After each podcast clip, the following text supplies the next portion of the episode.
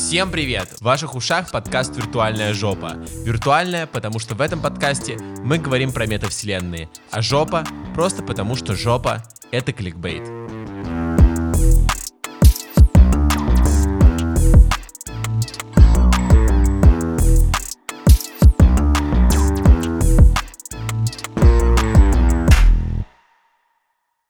Меня зовут Филипчик Саша, я предприниматель, блогер, основатель агентства инновационного маркетинга Филипчик Studios, в котором мы создаем виртуальные миры для бизнеса.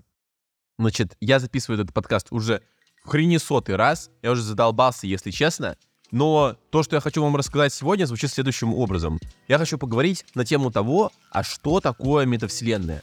Потому что никто ни хрена не понимает, что это, как оно работает, почему это вообще нужно. Моей маме я объяснял, что такое метавселенная, наверное, раз 15. И до сих пор она за столом при гостях говорит, что она ни хрена не понимает, что такое метавселенная. Да никто не понимает, что такое метавселенная. Я встречаюсь с технарями, которые занимаются искусственным интеллектом. Я встречаюсь с ребятами, которые занимаются технологическими компаниями, и они тоже ни хрена не понимают, они считают, что метавселенная — это компания мета. Это полный кринж, мне это очень не нравится, поэтому я как дятел гребаный и в своем телеграм-канале, и везде пытаюсь рассказать, что это такое, чем это едят и как вообще нужно правильно понимать. Более того, я смотрю на всех блогеров, которые занимаются метавселенными, либо на аналогичных ребят, которые создают метавселенные в своих студиях. Ёпросто, никто не может нормально сесть, найти нормальное определение метавселенной для того, чтобы было полноценно, чтобы было понятно, что вообще у нас происходит. Поэтому мы сегодня с вами поговорим про метавселенных. Первые 30 секунд подкаста будут о том, что такое метавселенная, простыми словами, а потом будет тяжелый карт со сложными словами, которые заканчиваются на «ость». Поэтому давайте все это сегодня с вами переварим.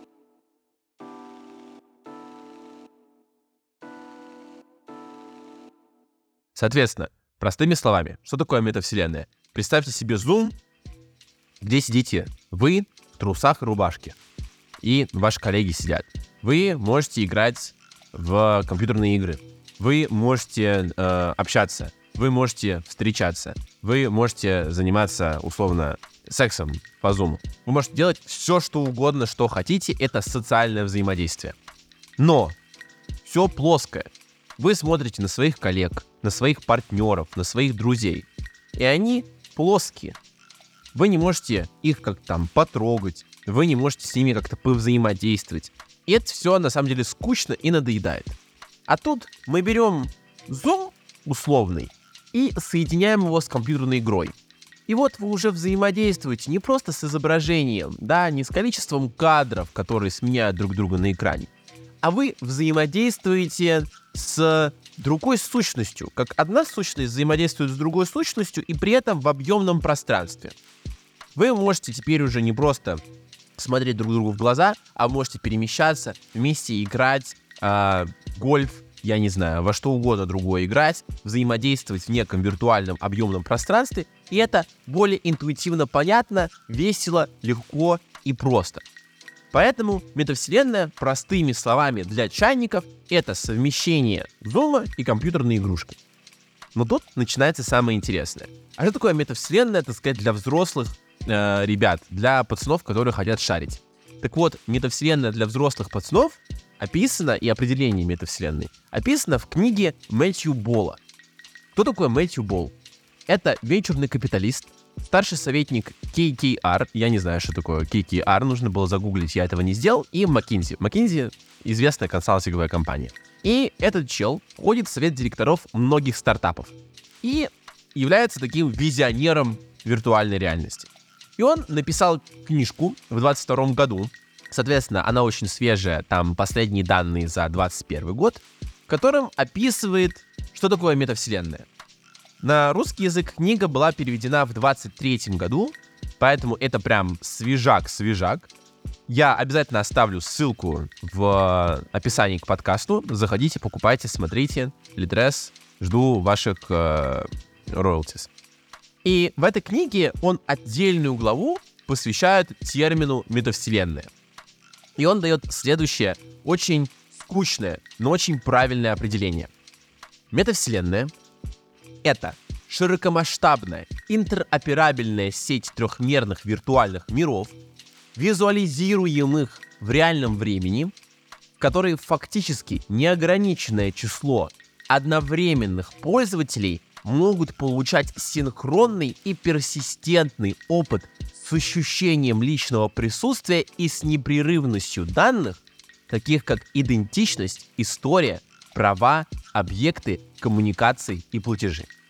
Звучит мега круто и кайфово, я сам теку, потому что это не просто определение на две строчки, а это действительно очень многофакторная история, которую мы сейчас с вами разберем. Собственно, берем это определение и раскладываем его на такие основные куски, на основные части. И потом этот пазл у нас обратно соберется. Собственно, начинаем с первого. Метавселенная — это широкомасштабная интероперабельная сеть трехмерных виртуальных миров. Сконцентрируемся на словосочетании «сеть трехмерных виртуальных миров». В чем фишка? В отличие от интернета, который является 2D-средой, да, то есть это, по сути, набор текстовых файлов, да, которая расположена в 2D формате главным образом, метавселенная должна быть объемной. Для чего это нужно? Для того, чтобы человек чувствовал вот этот вот эффект погружения. При этом вероятно, что метавселенная — это не единое централизованное пространство, да, которое мы там, в котором мы погружаемся, там находимся, есть некая большая компания, которая это контролирует, а это как бы сеть таких пространств. Да, как вся Вселенная является, по сути, э, совокупностью многих-многих различных сущностей, там скопление галактик, сами галактики, там дальше солнечные системы, туманности и так далее, так далее, так далее. Все они находятся друг от друга очень далеко, но тем не менее они определенным образом между собой взаимосвязаны. Там в одном месте условно есть э, Земля с, с нашими там глобальными потеплениями, э, метавселенными и другими проблемами, есть там отдаленные какие-то другие планеты, и, возможно, инопланетяне, которые там живут и строят уже свои цивилизации, и у них там отдельная их э, вселенная. Да, и эти вселенные, они как бы могут быть потенциально между собой взаимосвязаны, да, мы этого не знаем де-факто, может, мы там совсем в жопе вселенной, да, но вдруг там есть какая-то суета, которая происходит, и то же самое мы говорим о метавселенной. Потому что у нас может быть много-много разных платформ, которые между собой соединены различными связями. При этом эти платформы обязательно должны быть объемными, то есть 3D-шными. При этом вот это вот наличие сетевой составляющей позволяет нам достигать очень важного момента, который называется децентрализация. Что такое децентрализация? Это когда у вас нету компаний Facebook или Meta, которые являются экстремистскими в Российской Федерации почему-то. Но, видимо, есть причины. Значит, они между собой связаны все. А, ой, не связаны, а вот эта вот компания, она контролирует не условные, значит, э, свою метавселенную, да, и все, значит, туда заходят, потому что компания нагнала туда трафик. Нет, это работает по-другому когда у вас есть условные разработчики, которые создали метавселенную и дали пользователям возможность управлять этой платформой самостоятельно, через блокчейн, через различные инструменты, через голосование и так далее, так далее, так далее.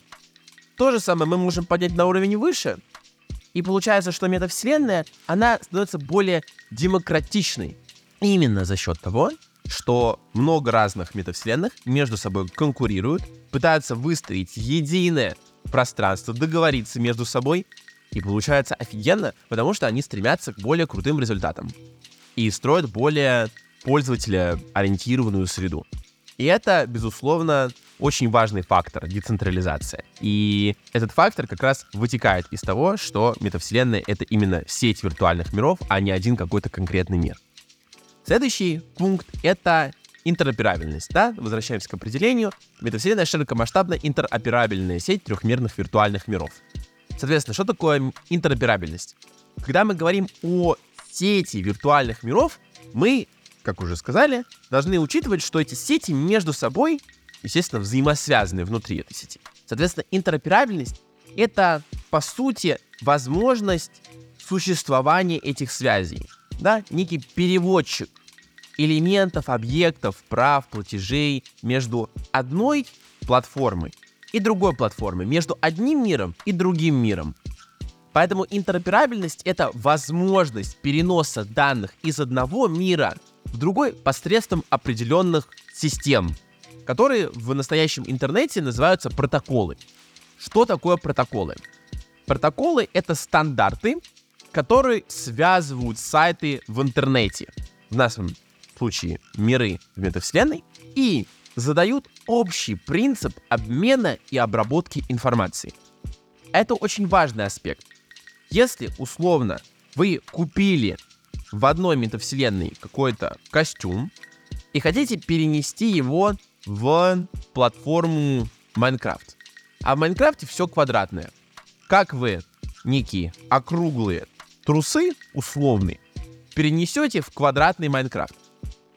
Или наоборот, квадратные трусы в одном мире перенести в круглый другой мир. В общем, проблем много. Именно поэтому между платформами нужно выстраивать определенные договоренности. И тут как раз вступает дело политика. И сейчас мы уже видим определенные площадки и на определенные решения, например, Ready Player Me, по-моему, так называется, которая создает единую платформу, некий хаб, который связывает между собой различные метавселенные и позволяет с помощью одного решения сразу на нескольких платформах виртуальной реальности использовать один аватар. Соответственно, это единые скины, единые элементы одежды, аксессуары, единый формат взаимодействия, что, безусловно, очень удобно. Тут очень интересная штука, дальше будет, помяните мое слово, потому что все будут сраться между собой, будут компании, которые будут продавливать свои протоколы, будут те компании, которые будут свои протоколы обратно сдавать, будут суды, и это будет безумно весело. Следующий пункт — это синхронность. Тут мы вступаем на почву такой суровой технологичности. Что такое синхронность? Синхронность — это важнейший на самом деле вызов метавселенной. Почему? Потому что все игры, которые сейчас существуют, и все способы коммуникации через интернет, они работают с задержкой. Да, она может быть незаметна.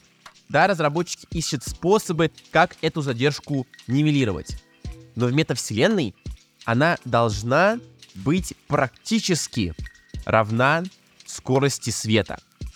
Почему это важно? Потому что представьте, вы пришли на какой-то матч в метавселенной там по теннису, и два игрока играют в теннис.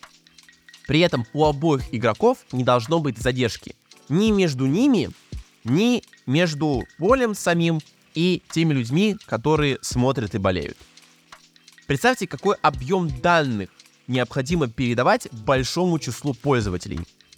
Это очень большой вызов. Даже сейчас у нас сервера в компьютерных играх существуют не как бы один сервер на весь земной шарик, а там серверы Европы, серверы Австралии, серверы Америки и так далее, и так далее, и так далее, для того, чтобы нивелировать эту задержку.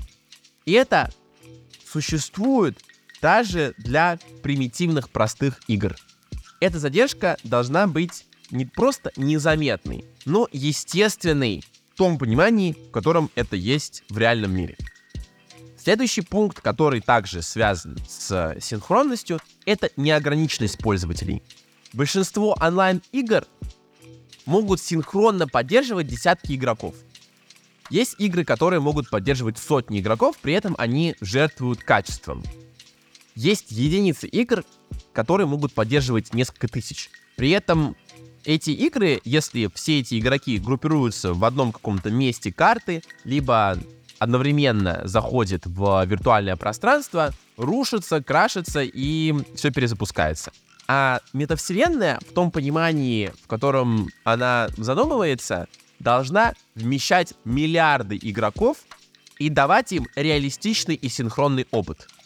То есть мы не просто создаем сервер, в котором играет 100 человек, а мы создаем единый сервер, котором постоянно, безостановочно играют миллиарды человек. Понятно, они не будут играть в нее и пользоваться ей постоянно, но из 8 миллиардов, которые живут на планете, да, хотя бы 3-4 миллиарда мы должны в метавселенную вмещать.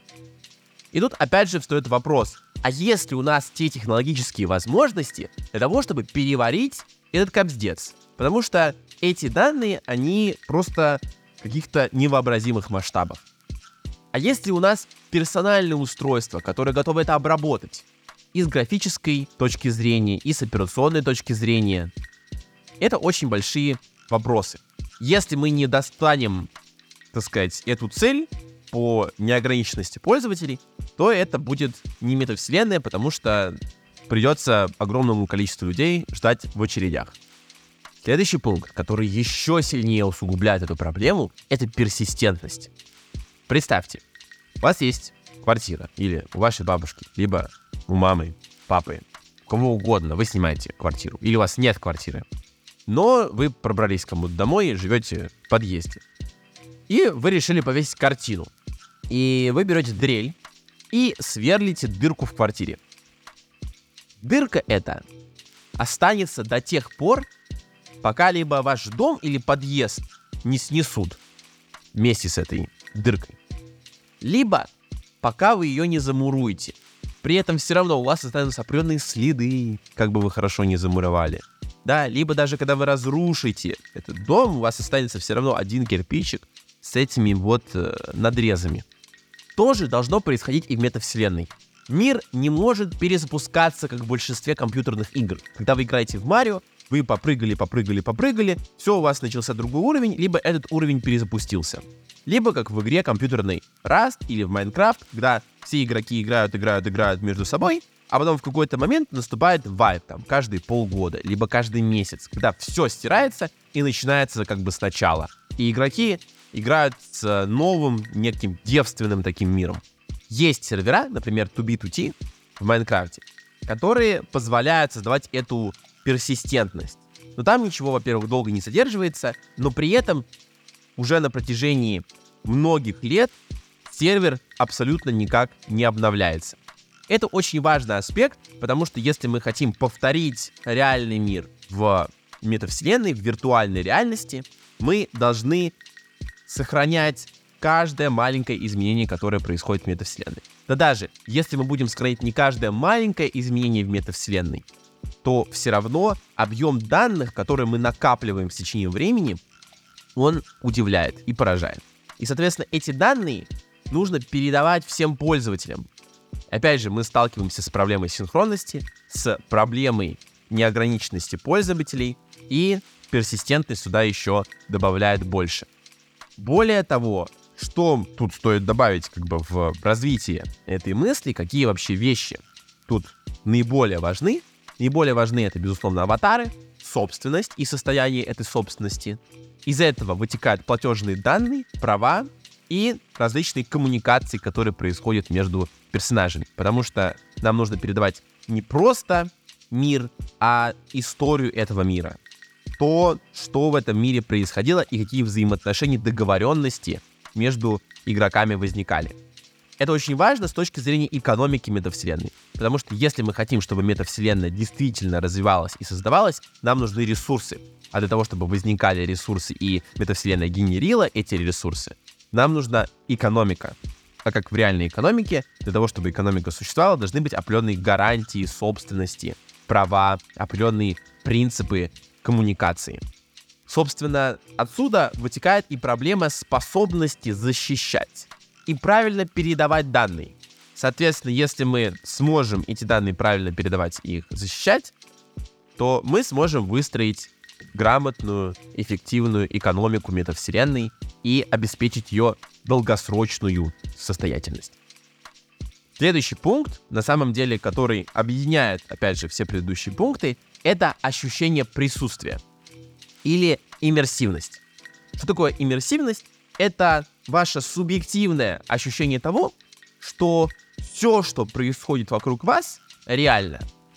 Соответственно, если вы играете в компьютерную игру и вы верите в нее, если вы смотрите на спектакль, на постановку, и вы верите в то, что происходит, да, по Станиславскому, то это называется иммерсивностью. Такую иммерсивность дает театр, такую иммерсивность дают компьютерные игры. Наибольшую иммерсивность должна давать именно метавселенная. Поэтому мы в метавселенной должны создать потрясающий уровень реалистичности. И более того, реалистичность этого мира должна быть подкреплена не просто там графикой, не просто коммуникацией, не просто большим количеством пользователей и синхронностью. Она должна быть подкреплена еще теми принципами и нормами, которые мы помещаем в метавселенную. Если мы делаем наш мир реалистичным, то мы сталкиваемся с вопросами морали, этики и нравственности, да?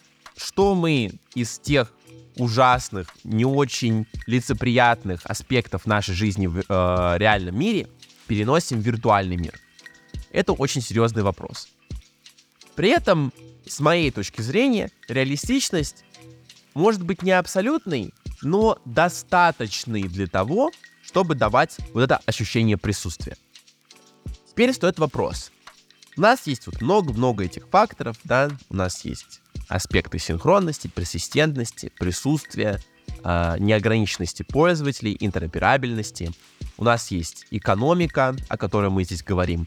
А существует ли сейчас метавселенная в том виде, в котором я вам ее описал? Безусловно, нет. Потому что это сложно. Потому что много технологий, мало вычислительных возможностей, и это будет возможно только в течение, с моей точки зрения, 10 лет реализовать такую штуку. Поэтому сегодня мы говорим скорее не о метавселенных, когда говорим про метавселенные, о, там, хайп метавселенных э, в начале 20-х годов, а про прото-метавселенной, да, то есть вот эта вот приставка прото, как бы состояние то, что мы имеем до создания реальной метавселенной. Что мы подразумеваем под прото-метавселенными? Это Roblox, условная платформа, да, где много детей различных играет. Это Spatial, более взрослая история. Это Minecraft, Sandbox и другие. Они являются прообразами вот этого грядущего виртуального мира и уже соответствуют некоторым из параметров метавселенной. То есть мы не имеем ни одной прото-метавселенной, которая уже стала метавселенной, но мы имеем прото-метавселенной, которые по некоторым параметрам соответствуют и то, безусловно, не в полной мере, э, метавселенной, и стремятся этой метавселенной стать.